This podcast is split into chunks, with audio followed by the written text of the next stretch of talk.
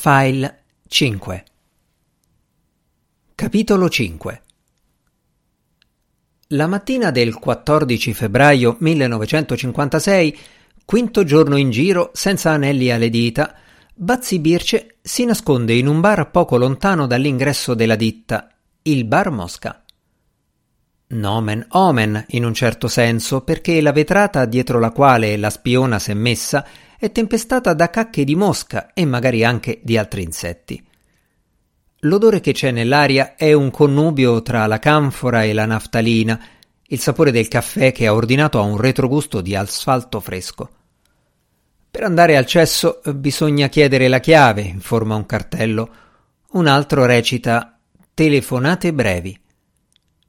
Quando vede spuntare l'Augusto, bello anche da lontano, ma con l'inconfondibile aura del pendolare, esce e, come fosse per caso, gli va incontro fingendo di vederlo all'ultimo momento. Buongiorno, fa lei. Buongiorno, risponde lui.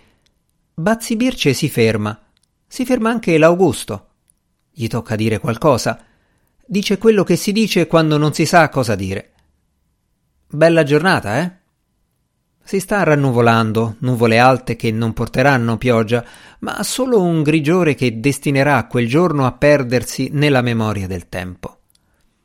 Bazzi Birce risponde portandosi dapprima la mano senza anelli sul cuore, cioè sulla tetta discreta sotto la quale c'è il cuore.